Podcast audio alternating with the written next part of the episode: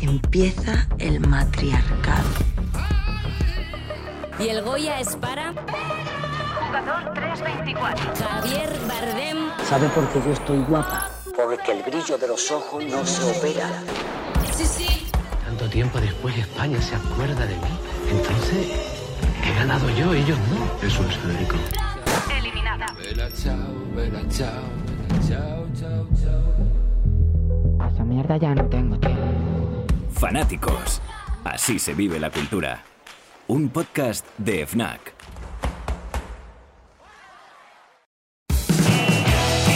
Hola a todos, bienvenidos al último episodio de Fanáticos de la temporada, una temporada de 12 capítulos en los que hemos hablado con los principales creadores del país y sobre todo donde hemos apostado por demostrar que la cultura es diversa y que toda cabe en FNAC.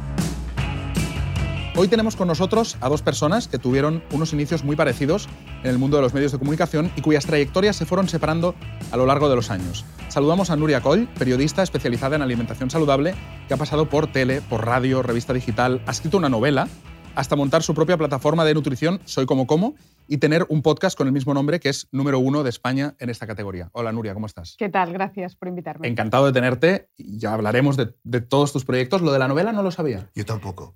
A los 30 hice una novela y ahora haré el primer libro de nutrición que Bueno. sale en marzo. Y tenemos también con nosotros, que ya lo hemos oído, a Víctor Correal, que dedicó gran parte de su carrera a la radio y a la televisión desde que era muy joven y que también decidió montárselo por su cuenta creando varias plataformas como Nordic Wire o Guidoc. Ahora hablamos de todo. ¿Qué tal, Víctor? Hola, muy bien. Gracias. Sí, que me has dicho que tienes poca voz hoy, Sí. justamente. ¿eh? Estoy resfriado. Bueno, no pasa nada. Es No, no muy de esta nada. época. Bueno, ambos empezasteis en el mundo de la radio muy jóvenes y creo que además coincidisteis en el mismo programa. ¿no? ¿Correcto? En el Correcto. Matí de Cataluña Radio. Del 2005 al 2008 coincidisteis. Caray. ¿Ah, sí? Sí, más o menos. sí. Pero yo estaba de antes, ¿eh? Sí, yo entré, parece, el veces. 2000 o 2001. Ujú. O 2000, 2000 yo creo. En el 2000. ¿Cómo, cómo llegáis a la radio? ¿Qué recordáis de, de esos años de radio? Yo me, en mi pueblo abrimos una emisora y ahí empecé con un micrófono con 15 años. Ya fue como mi medio natural. Para mí tener un micrófono delante, te digo, forma parte de mi adolescencia, juventud, las navidades, los Reyes Magos, las cabalcadas, la noche de fin de año, las radiábamos en esa emisora del pueblo, imagínate. Era mi afición salir, en vez de salir de fiesta, el fin de año lo radiábamos.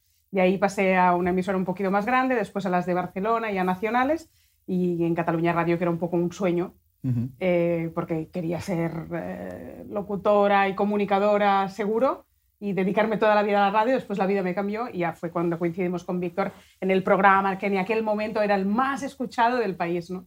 Y entonces hacíamos antena los dos y, y es una época que aún me... a- seguro que a ti también te pasa, ¿no? A mí aún me paran por la calle y me dicen, yo estaba... ¿no? No, no, a ti no te pasa. por a ti la te voz, paran. a mí por la voz, ¿eh? A veces dicen, me, me suenas de la tele, esta voz, esta voz es radio, es vuestra... Estaba ahí haciendo caravana cada mañana porque era el matinal de la radio y Claro. se acuerda la gente aún de cuando estábamos. Claro, quizá a nivel nacional no es tan conocido, pero estabais en el programa más importante de, de Cataluña, en, el, Sí. en el programa de, de la mañana, Sí, con Antoni Basas, que es una persona muy conocida en Cataluña también. correcto. Eh, ¿Tú qué recuerdos tienes de esa época, Víctor? Bueno, yo los, los fines de año estaba borracho, no estaba haciendo radio, pero comencé muy joven también, a los 14 o así, también en eh, una radio de barrio y luego en, en la cadena SER, en, en Lleida, y acabé en el Matí de Cataluña Radio de por carambolas. Un día fui a ver, de oyente, estaba haciendo eh, la carrera y acabé, pa, y acabé ahí eh, ocho temporadas. Ujú. Hombre, parece. Ahora parece. En, est- en esta época de ahora parece mentira, ¿no? Que las cosas puedan ir tan. Sí. de estar estudiando casi por casualidad, ahora que parece que todo tenga que ser tan. Que lo he explicado así, muy de carambola, porque me has dicho que solo tenemos 35 minutos y quiero hablar de lo de ahora, no de lo de hace 20 años. Pero, eh, pero para mí, yo me, yo me acuerdo, yo vivía en Lleida, yo crecí en Lleida, aunque nací en Barcelona, Ujú. y yo me acuerdo de entrar por la diagonal como los tanques eh, en el coche de mis padres y eh, ver la- la, mm, la- las, las vitrinas de Cataluña Radio y eso era mi sueño, ¿no? O sea, que te lo he explicado así como carambola, pero para mí, a los 19 conseguí lo que para mí era mi sueño también, ¿no? Porque era como, no, no, no los fines de año, pero el resto del tiempo estaba como, como Nuria. A mí me gustaba hablar al micro. Y los dos hacéis tele después. Tú os vais a la tele, eh, TV3, si no, si no me equivoco. Eh, y tú. E- Ella más pantalla y yo desde la vertiente de, de productora. Yo monté mi productora y hice televisión Así, bueno, de hecho comencé antes porque eh, mm, junto con Carles Capdevila y Adrià Cuatrecases, Cuatrecases hicimos eh, el- alguna pregunta más, la PM de, de. Ese fue mi primer contacto con, con la televisión. Un programa que ahora es conocido eh, Sí, sí. a nivel nacional. Sí, o sea, todo el mundo conoce la PM Sí, sí. de es TV3. exactamente igual a como lo pensamos nosotros hace 20 años, cosa que está muy bien, que han podido aguantar así está muy bien. Que si no me equivoco, empezó siendo una sección de radio, puede ser. Sí, sí, era solo un programa de radio. Nosotros hacíamos eh, las imitaciones, los cortes, todo eso, y luego nos encargó TV3 hacer una versión para televisión. Y tú, Nuria, eh, sales en la tele y ahí te haces bastante conocida también en Cataluña y, y ahí ya creo que empiezan a pararte por la calle bastante, ¿no?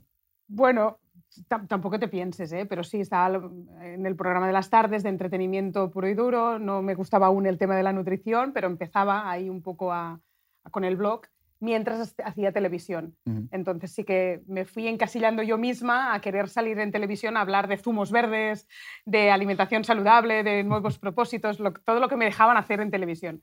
Hasta que en medio de una temporada ya tomé la decisión que estaba embarazada y que ya quizá no volvía a hacer otra temporada más y que quería apostar por mi proyecto a full. ¿Te costó de- dejar los medios tradicionales? Porque los que hemos estado en medios tradicionales hay un punto como de vértigo, ¿no? De, Sí. uy, que, que todo el mundo te dice, fuera hace mucho frío, de- Sí. si te vas de la televisión o de la radio y luego te lo montas por tu cuenta y, y- y tampoco, tampoco se pasa tan mal, ¿no?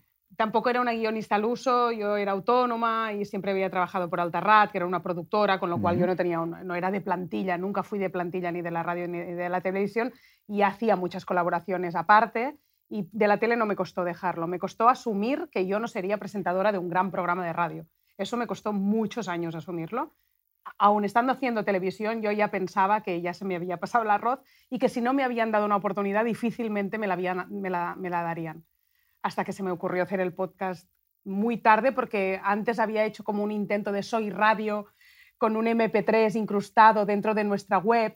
Y era un momento que él sí fue muy pionero, pero que yo no encontré la manera de poder seguir haciendo radio. Pero lo que estoy haciendo hoy, hace muchos años que lo tenía en mente, porque al final era, ahora me gusta la alimentación saludable y vuelvo al micrófono, que es mi medio natural. Claro, al final es como coger eh, lo que te gusta y la, la pasión que tengas y llevártela a la comunicación, que es, lo- es lo que realmente... mm, Claro, como me ¿no? mucho por un tema, puedo aportar valor de este tema. En cambio, un, un periodista generalista le será más difícil, ¿no? Si no profundiza en nada. Yo de casualidad me empecé a chalar por este tema cuando antes tampoco tenía un súper interés con 20 años, con 30 me coge la pasión por la alimentación saludable y claro, la manera mm, mejor de trasladarlo era comunicando y a través de un podcast, que yo siempre lo digo, mucha gente se atreve a hacer un podcast, pero al final tenemos que reivindicar que es un oficio el de Ujú. saber comunicar y, y- y hacerlo a través de la voz.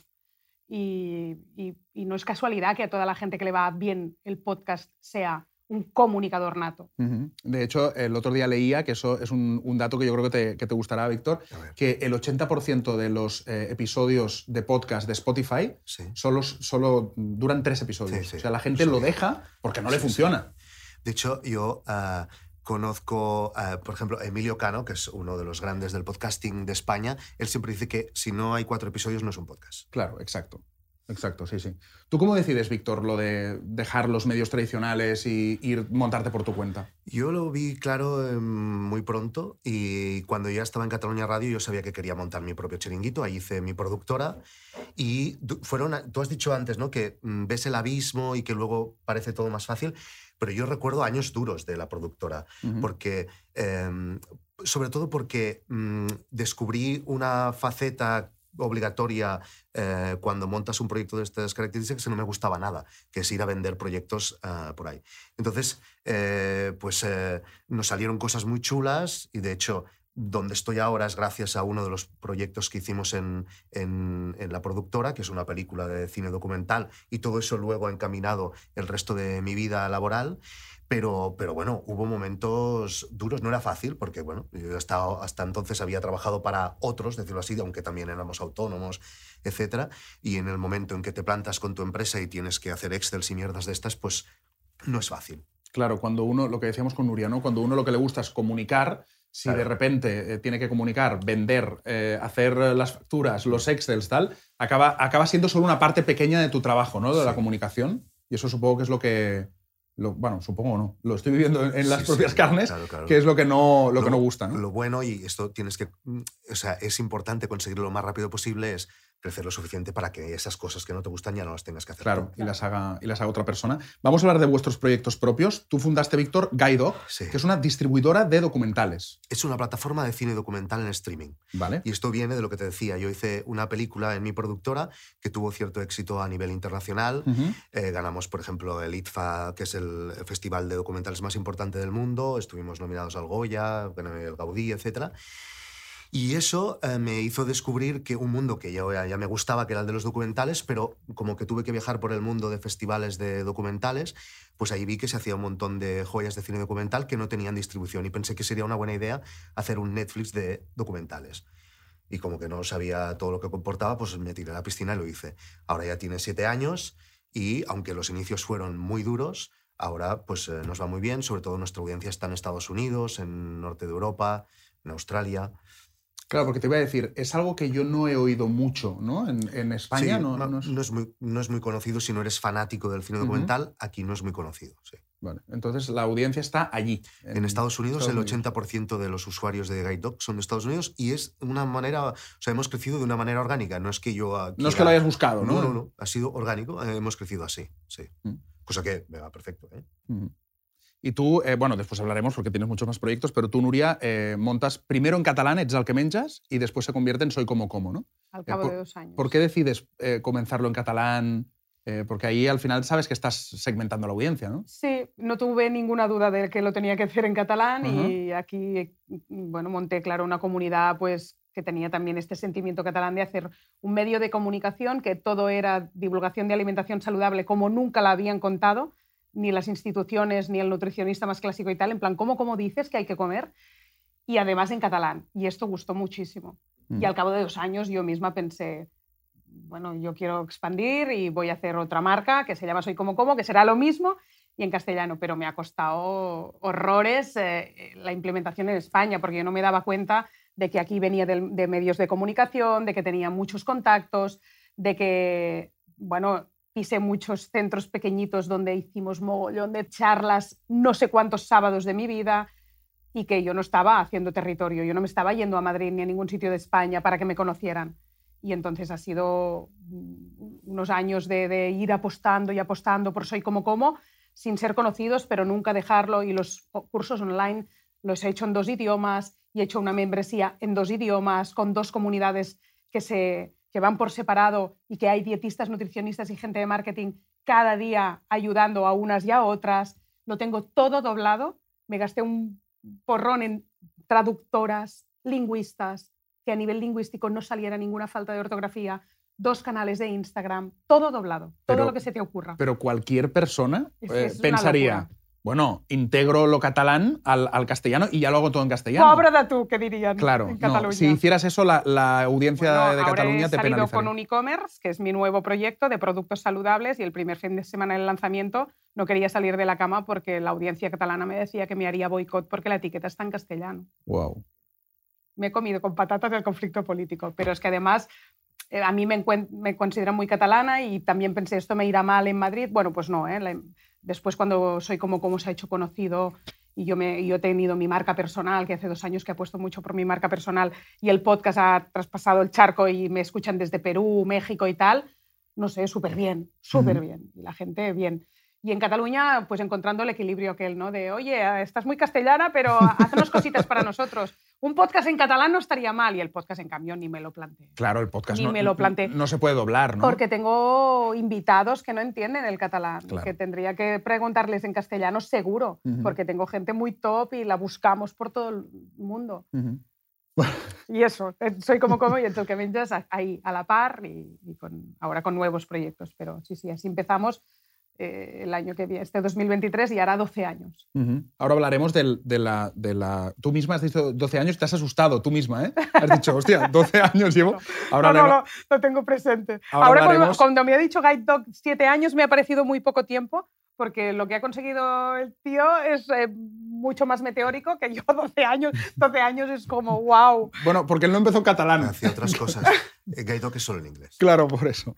Él empezó en inglés, ya, ya fue más, más global desde el principio. Claro. Eh, aparte de, de Guide Dog, eh, Víctor, también tienes Nordic Wire. ¿Qué, es Nordic Wire? Nordic Wire me da vergüenza decirlo, pero es un eh, canal de YouTube de tecnología Ujú. donde es un hobby total. Lo que pasa es lo siguiente, yo eh, comencé Guide Dog y claro, me vi dirigiendo una empresa que al, al fin y al cabo es tecnológica, ¿no? Tenemos aplicaciones en iPhone, en, eh, en Apple TVs, en Samsung, en Philips eh, y además contenidos, en relación con, tenemos más de 1.600 películas, una nueva cada día. Entonces yo me vi eh, dirigiendo una cosa que no había hecho hasta entonces, una empresa tecnológica, y yo necesitaba pues eh, ponerme otra vez delante del micro. Entonces, como hobby, eh, monté No es asunto vuestro, ahora iré a Nordic Wire, ¿eh? No es asunto vuestro, que era un podcast en el que yo explicaba cómo estaba montando Gaito. ¿vale? Entonces, em, eh, a partir de ahí, eh, no es asunto vuestro, se ha acabado convirtiendo en cosas muy distintas a eso, porque Gaidoc ahora es que ya no hay muchas novedades a explicar, ¿no? Mm, Todo, todo lo que pasa en Gaidoc no tiene relativa importancia, cuando antes al principio sí que la gente estaba enganchadísima de si me iría bien, si me metería una hostia, la pasta que, me, que invertía, etcétera, todo el mundo estaba muy enganchado. ¿no? Lo contabas todo. Sí, sí, todo. Al principio con- explicaba todo. Ahora mis abogados me han dicho, mis abogados, un abogado, El un que abogado tienes. que tengo, me dijo que no, no Ahora hay lo de los streaming wars, ¿no? Y eh, bueno, pues sí que es verdad que hay intereses, movimientos, etcétera, y me aconsejan que no comparta cifras, pero sí que comparto cifras de mis podcasts, porque precisamente es una de, mis, de las cosas que más me gusta, es intentar animar a la gente a que se monte sus propios podcasts, canales de YouTube, etcétera. Y como que me interesa el negocio y me interesa el podcasting, he ido transformando mis proyectos de podcast y de creación de contenidos en negocio. ¿no? Y, y aquí voy, aparte de esto, también soy muy fanático de la tecnología, etcétera, y con Guillem Santapau tengo otro mm, eh, canal de YouTube que es sobre tecnología. Que es pasa que me da más vergüenza decirlo porque hacemos mucho gilipollas, o sea, me pongo pelucas y mierdas Bueno, de estas, ¿vale? No pasa Y nada. hacemos gags y cosas de estas. sí. Bueno, está bien, no pasa nada. No pasa nada. Y después hay... Díselo- explícaselo a mi mujer, pero... Claro, no, bueno, eso ya, eso explícaselo tú. Pero aparte, tienes también una membresía Sí. en la que Nuria colabora. Sí, que ahí es donde está un poco vuestro punto en O común sea, también. No es asunto vuestro, fue evolucionando y ha tenido muchas fases, pero ahora mismo eh, No es asunto vuestro replica lo que yo hice al principio que interesó tanto a la gente, que es explicar mi proyecto, y ahora lo hago con eh, ocho o nueve masters que van viniendo cada uno con un proyecto distinto. Por ejemplo, Nuria tiene su proyecto, pero también hay Raúl Limós, que es el manager de Iniesta, eh, Xavier Robles, que es el manager del Rubius, de, toda esta gente. Entonces, bueno, gente, de- hay developers, etcétera, vienen y explican su proyecto. Yo les invito a explicar la evolución de su proyecto y es un podcast premium. La gente paga 10 euros al mes por escucharlo. Claro, eso es interesante porque... Muy interesante, ¿por más que hacerlo gratis. No, hombre, claro, para ti muy interesante, pero es interesante desde el punto de vista del mundo del podcasting porque, Nuria, por ejemplo, tú lo haces en abierto. Sí, O sea, a ti te sirve un poco como branding. branding para... a o tope. lead magnet, no sé eh, Todo, cómo llamarlo. Todo, todo, porque claro, soy mi propia patrocinadora y ahí si saco un curso online lo comento, si saco un e-commerce, Claro, entonces a ti te interesa más tener un abierto para llegar a una gran audiencia Sí. y venderle tus productos Sí. o tus servicios. sí. Pero en cambio tú has decidido ya hacerlo directamente por suscripción. Sí, el No es asunto vuestro al principio estaba abierto y de hecho tiene una parte abierta porque siempre tienes que tener algo abierto para darte a conocer y que la gente vaya entrando en el premium. Y yo lo hice, ya te digo, mi, mi sustento principal es Guide Dog y todo esto es un hobby, pero a mí me interesa muchísimo eh, el, el negocio de la creación de contenidos y mm, hace tres años que monté el podcast premium cuando... mm, casi no sabían ni que era un podcast, ¿no? Claro. O sea, las batallas que hemos tenido que, que lidiar para llegar hasta aquí, para cambiar el chip de la gente de que se podía pagar por un podcast, pues ha sido eh, enorme, pero es lo que me, lo que me, lo que me pone palote, ¿sabes? Ujú. Eso es- no, no me salía otra manera de decirlo, ¿no? Que es experimentar, estirar con la gente hasta ver hasta dónde llegan. Y luego compartir las cifras, y ahora te lo voy a decir, para precisamente animar a gente que en vez de acabar en Cataluña Radio como nosotros, TV3, la cadena SER, La Vanguardia o cualquier mierda de estas, pues se monte su propio chiringuito y vean que sí que hay camino para hacerlo. Y por ejemplo, no es asunto vuestro siendo un hobby o Nordic Wire siendo un hobby, estoy generando con cada uno de los dos eh, 4.000 euros por proyecto al mes, mensuales. ¿No? Bueno, es una combinación de suscriptores y sponsor, pero me gusta decirlo para que la gente se anime a montar sus propios proyectos y que vean que sí que se puede ganar bien la vida con un podcast o con un canal de YouTube o algo así. ¿Has notado mucho la diferencia a partir de que han salido las plataformas de suscripción? Porque ahora las, Claro, la- claro. las plataformas de suscripción te permiten Claro, claro. pagar un, un importe, pero tienes muchísimos podcasts, no pagas por un podcast. Ah, ah, perdona. Tipo no. Podimo y Tipo tal. Podimo, No, tipo... no, esto no he notado nada. Audible. referencia, No, no, porque el trabajo viene hecho por HBO, por Netflix, por Disney. Este trabajo de se tiene que es que venimos de un mundo en el que hace cinco años tú hablabas con gente que yo no pago nada en internet, yo me lo bajo todo de internet. Claro, claro. Esto era la frase típica. Ahora ya estamos, gracias al esfuerzo que ha hecho eh, plataformas como Netflix, en otro mood en el que, bueno, ya entendemos, nos raca aún, hay mucha, a mí no, ¿eh? pero hay mucha gente que le raca, pero acaban pagando por Netflix, etc. Y claro, yo estoy en la tercera batalla, que es pagar por un pequeño creador. Claro, ¿Sí? por uno. Pues sí, Claro. pues sí. Esto pasa y ya hemos demostrado que es posible, ya lo demostré hace tres años y ahora cada vez los números son, son eh, mejores. Es curioso, yo eh, puse una vez una encuesta en Instagram y le pregunté a mi audiencia si pagarían por una temporada de podcast. Es decir, si yo hago, por ejemplo, un podcast, una creación, aunque fuera a lo mejor una- un, un podcast, pues eso, documental o un podcast de ficción sonora, o sea, no tendría por qué ser o de entrevistas, pero si lo pusiera al precio de un libro, tipo 20 euros, y te puedes bajar 10 capítulos. Puse, ¿pagaríais? El 85% dijo que no. Claro, pero cuando lo preguntas, se piensan que si responden que no les va a salir gratis. Claro. Por lo tanto, lo que, no lo que se tiene que hacer es poner un checkout, poner el muro y verás como que sí, la gente paga. Claro. Cuesta, pero la gente paga. Y la conversión es muy similar a la que consigues en un e-commerce, etcétera, que es el 2%. Ujú. El 2% de la gente que te ve acabará pagando. Y para hacer lo que has dicho tú, por ejemplo, ahora cuando yo lo monté, yo lo monté todo in-house con mis developers de Guide Dog, aprovechándolos para montar todo esto, porque no había un sistema. Pero ahora hay herramientas como Mumbler, del cual soy eh, advisor, que es una herramienta en la que tú te puedes montar tu podcast premium en dos clics y tú subes tu temporada que quieras subir ahí y eh, pones el precio que quieres y comienzas a cobrar y ellos te lo ingresan eh, mensualmente. O sea que ahora hay muchas facilidades. Cuando lo hicimos nosotros era muy chungo hacerlo. Em, hay, algo que, de lo que tú eres muy fan y de lo que hablas mucho y que también creo que Nuria utiliza bastante, que es Telegram. Para ti Telegram eh, es, es todo un mundo, ¿no? Porque para mí Telegram es, cuando no va a WhatsApp me voy a Telegram, pero, pero se ve que hay mucho más que hacer en Telegram, ¿no? De- desde hace poco, sobre todo, ¿no? Sí, porque em, para nosotros, o sea, un n- eh, A ver, tú montas el podcast y, y lo que compra la gente, lo que paga la gente, no es solo escuchar, sino que intentamos montar tanto como en su comunidad como en la mía, un, un- como un ecosistema que haya muchas cosas. Y, por ejemplo, hay audiocursos. Y una de las patas muy importantes es la comunidad. Entonces, mm, mm, claro, la gente quiere comentar los contenidos tal y preguntarse cosas entre ellos, etcétera. Por lo tanto, la comunidad y que los sus propios suscriptores hablen entre ellos es muy importante. Y Telegram es una herramienta fantástica para hacer esto, porque te da muchas posibilidades y tú puedes... eh, Hay hilos desde hace poco ya no es solo como en WhatsApp.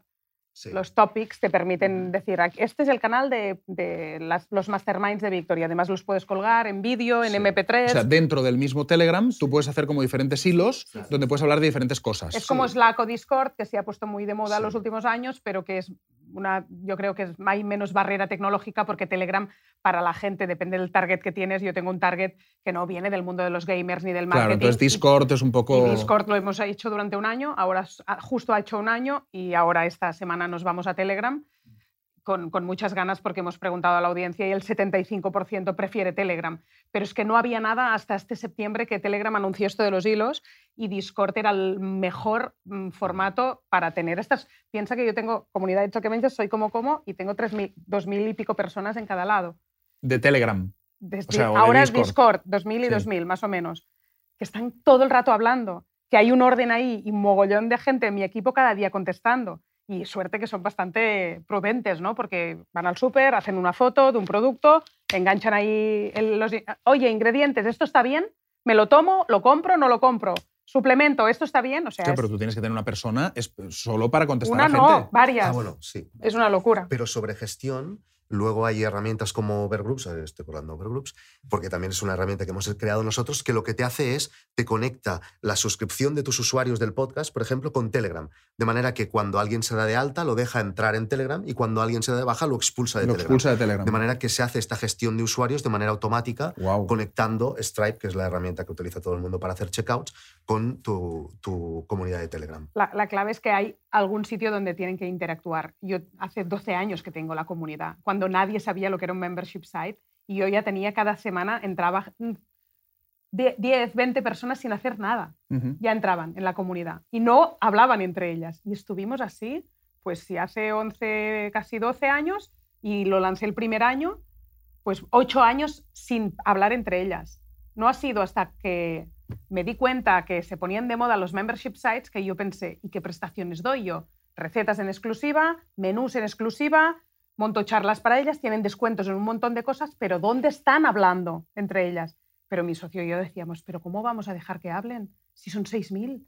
¿Y yo cómo contesto esto? Yo me muero. Claro. Y no había manera. ¿Cómo lo hacemos? Slack, Discord. Digo, "Pues ni Slack ni Discord. Es que ya nos podemos ir al cementerio. Bueno, todas las dietistas acojonadas, pero ¿cómo vamos a, a contestar cada día? Que, que hablen entre ellas. Digo, no. Hablan entre ellas, pero a Víctor lo vas viendo que contesta. Claro. Tenemos que estar. Poco, Por- mucho. Yo no estoy demasiado en mi comunidad, pero sí todo el equipo. Y, claro, hace dos años que tenemos eh, más o menos una comunidad que habla y uno que estamos en Discord.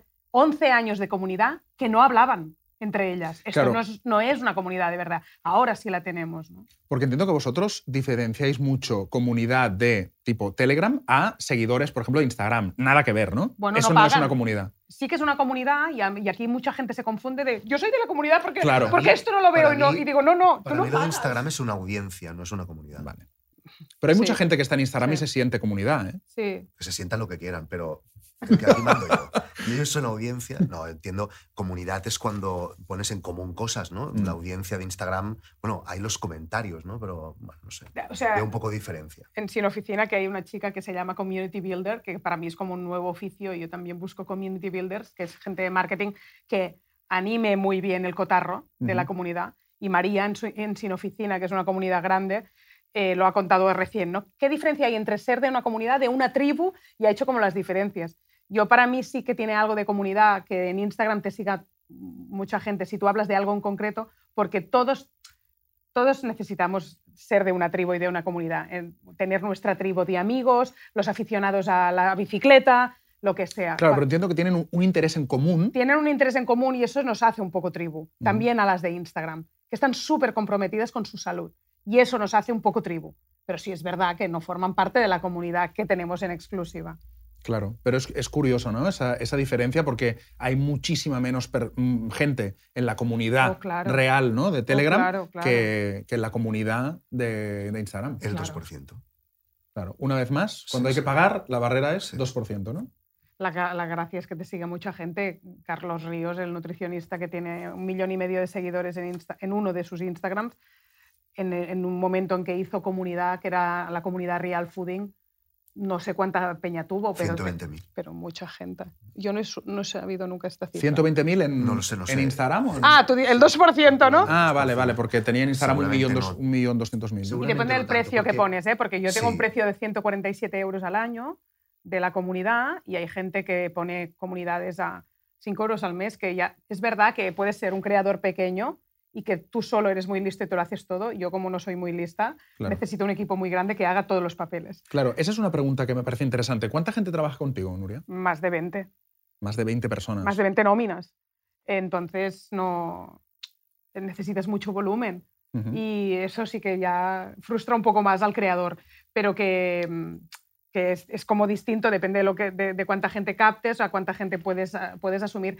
Pero para mí las, mem- las membresías que cuestan 3 euros al mes o, o 20 euros al año no tienen ningún sentido, porque el trabajazo que supone para el creador, aunque no tengas equipo, ostras, no es tan, bueno, es, es difícil ¿eh? valorarlo. Es como un libro, ¿no? Pones todo tu conocimiento de 11 años por 17 euros. Claro. Cuando en un curso online probablemente todo el esfuerzo lo puedes pedir un poquito más, ¿no? Pero bueno, tiene sentido también porque eh, con un libro consigues muchísima proyección. Esta es otra de las batallas, ¿no? Porque eh, tanto en el caso de Nuria como en Guide Dog o en eh, No es asunto vuestro, etcétera, nosotros estamos batallando con el, en el bolsillo del el entretenimiento de, eh, de la gente. ¿no? Y ahí mucha gente pone mm, salir a un restaurante o ir al cine o ir al fútbol, etcétera, en el mismo pack que, mm, que nosotros. ¿no? Entonces nosotros luchamos también mm, por un espacio en ese pequeño bolsillo que la gente se monta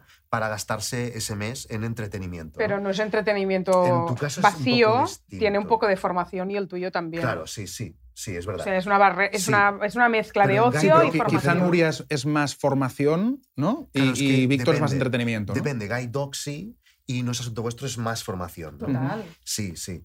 Pero bueno, que también eh, es distinto. Cuando es Guide Dog, por ejemplo, es, o sea, nosotros vemos una, nosotros no tenemos un, eh, eh, muchas, bajas como, por ejemplo, Netflix, ¿no? Netflix o HBO tienen un 40% de churn rate que se llama al, la, la estadística que te dice la gente que se da de baja, ¿no?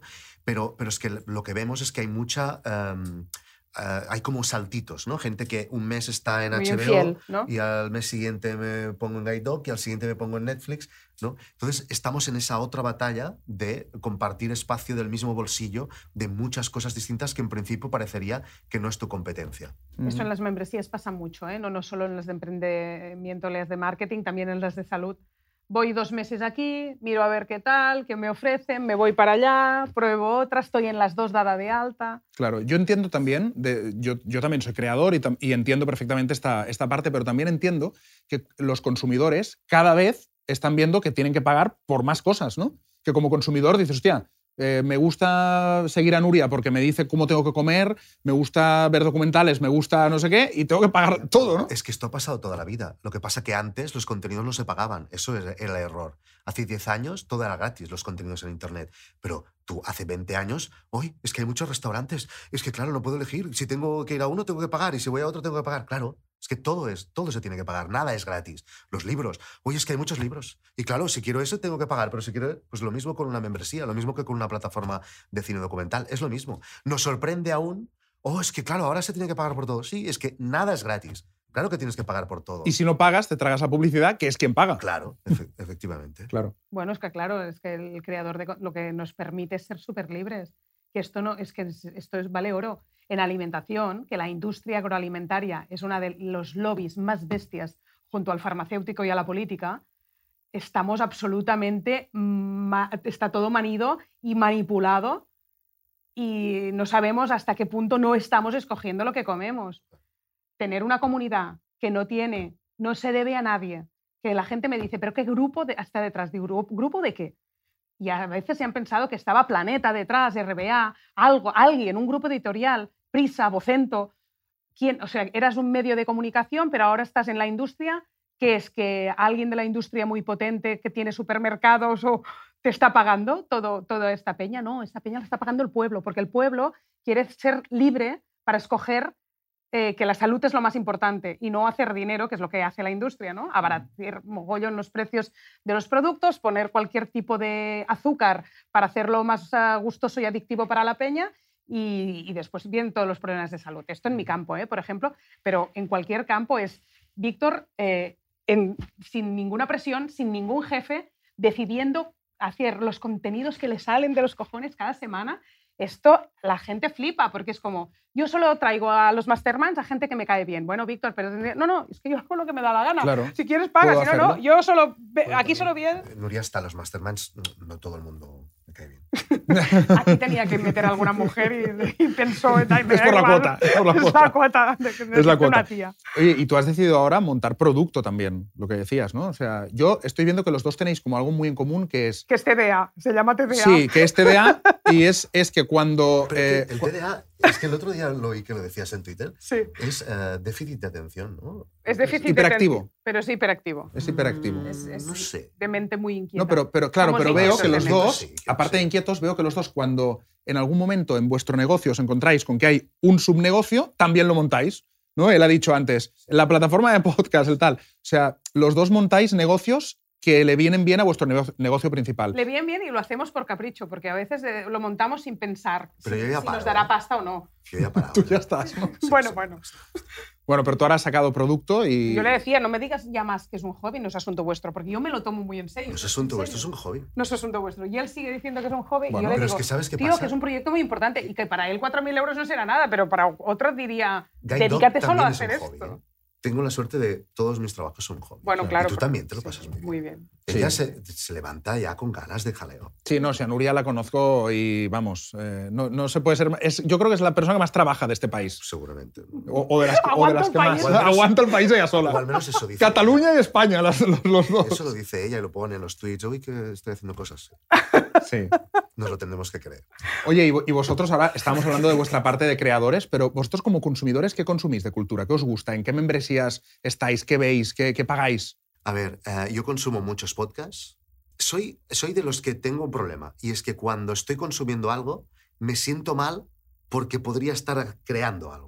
Mm, Eso me pasa mucho. sí. Entonces. mm, El mal del creador, ¿eh? Nos pasa a todos, Sí, no, te preocupes. Vale, sí, sí, sí. perfecto.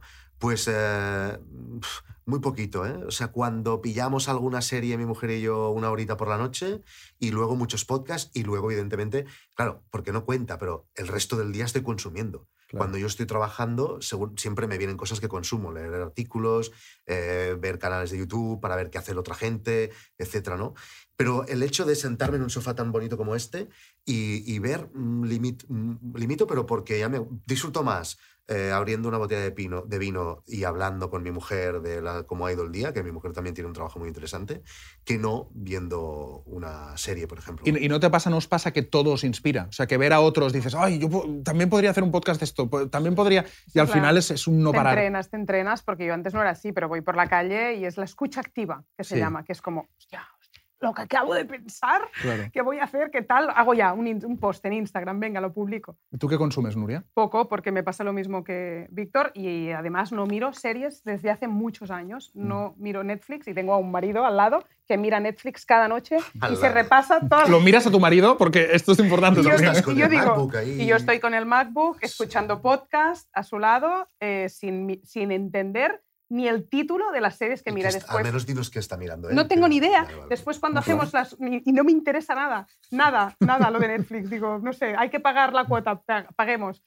Eh, porque así también es nuestro momento de paz, de yo me quiero desestresar del trabajo haciendo eso, mirando series, y yo no. No, Me pensaba que ibas a decir, porque así me deja en paz que pueda trabajar. No, no. Bueno, él sabe que soy peligrosa si tengo un MacBook en, en las rodillas, es, es difícil que esté desconectando, pero a veces sí consumo cosas de pues, algún podcast que me gusta en vídeo eh, o leo muchos libros, muchísimos, eh, a la par de salud, eh, que es mi afición, y la otra gran afición es la empresa y el marketing. Me miro muchos webinars de marketing y me leo muchos libros de empresa.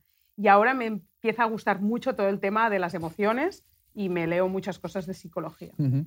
Por cierto, no hemos hablado de que has escrito una novela, que es una cosa que me ha Bueno, esto sorprendido. es nada interesante. Pero, pero ¿se puede decir o no? Sí, pero es de mi vida pasada. Ah, Y vale, era vale. Un poco... Es que, el, es que el título me gusta. Ah, todos los... Sí, to- todos los sitios me recuerdan a ti. Sí, Me gusta el sí, título. sí. Pero era muy basado en, en mi historia. O sea, no es nada novela. O sea, sí que está inventado mucha cosa, pero hay alguna base. Me dijeron... Bueno, se suele hacer así. Tienes hace... Sí, el primer... eh, cuando te lo encargan y, y tú no sabes escribir novelas, dices, pues un poco me. Voy a contar lo mío. Un poco, porque me dijeron, una chica de 30 años tienes que hacer como de Sarah Jessica Parker, hacer un poco de sexo en Nueva York eh, o, o Friends, contar un grupo de perras, que sabemos que tienes un grupo que se llama perra, de perras en, en WhatsApp, y que eres una periodista de 30 años que sale en televisión y que hace pantalla, y a partir de aquí... O sea, tú, vaya. Sí, y hace un poco de Bridget Jones, pero en vez de 20 añeras, 30 añeras. Y eso, eso hice cuando tenía 30 años. Bueno, Pero nada, nada. eso forma parte de la vida pasada. Sí, ahora tengo el libro que se llamará Soy como como, Exacto. que sí que es el primero de nutrición, que me ha costado mucho escribirlo para parar de todos los lanzamientos que tengo. Y eso sí que espero en 2023 pues, eh, hacer un poco de gira y presentarlo en distintas ciudades de España y tener la excusa un poco de, de la presentación del libro y también de que la gente que ya me conoce por el podcast pues nos podamos ver y hacer un poco de, sí, sí, de rutilla. Hoy he desayunado Sí, a ver. con un aceite comprado en una tienda de Nuria Coelho. Ah. Fíjate. ¿Cómo ¿Cuál? son las- Ya se ha acabado el día hablando Eh, con Nuria. Orégano, No, romero. Romero. Romero. que me Espectacular. Este es el que, este Qué es el que bueno probamos en, tu, en la presentación. Y el picante, que también lo compré, pica. Porque muchas veces yo compro cosas que pican, que pone pica y no, Y no pica. pica. Y el de Nuria pica. Pica. El picante con cayena. Sí, sí, el e-commerce es, nue- es mi nuevo capricho y estoy muy, co- muy, muy contenta. Como Como Foods se llama. Y va, va a venir un catálogo de un I más D muy brutal de pesto, de kale con no sé qué y todo elaborado como la industria no ha hecho, ¿no? Y es como, bueno, no quería, pero me estáis obligando porque no hay los productos que yo quiero encontrar. Ya que no el lo hacéis, ya lo hago Pues yo, ¿no? Me monto mi supermercado Muy bien. y ahí estamos. Oye, gracias a los dos, eh, porque con todo la multitud de proyectos que tenéis, poder haber parado una horita para hablar, eh, todo un privilegio. Eh, gracias, Víctor. Bueno, de gracias, hecho, Nuria. ahora Gracias yo estoy quitando tiempo a mis hijos, no a mi Ah, trabajo. bueno, pues, pues más Eso importante sabe- todavía. Sí, exacto. Oye, gracias, a los Gracias. dos.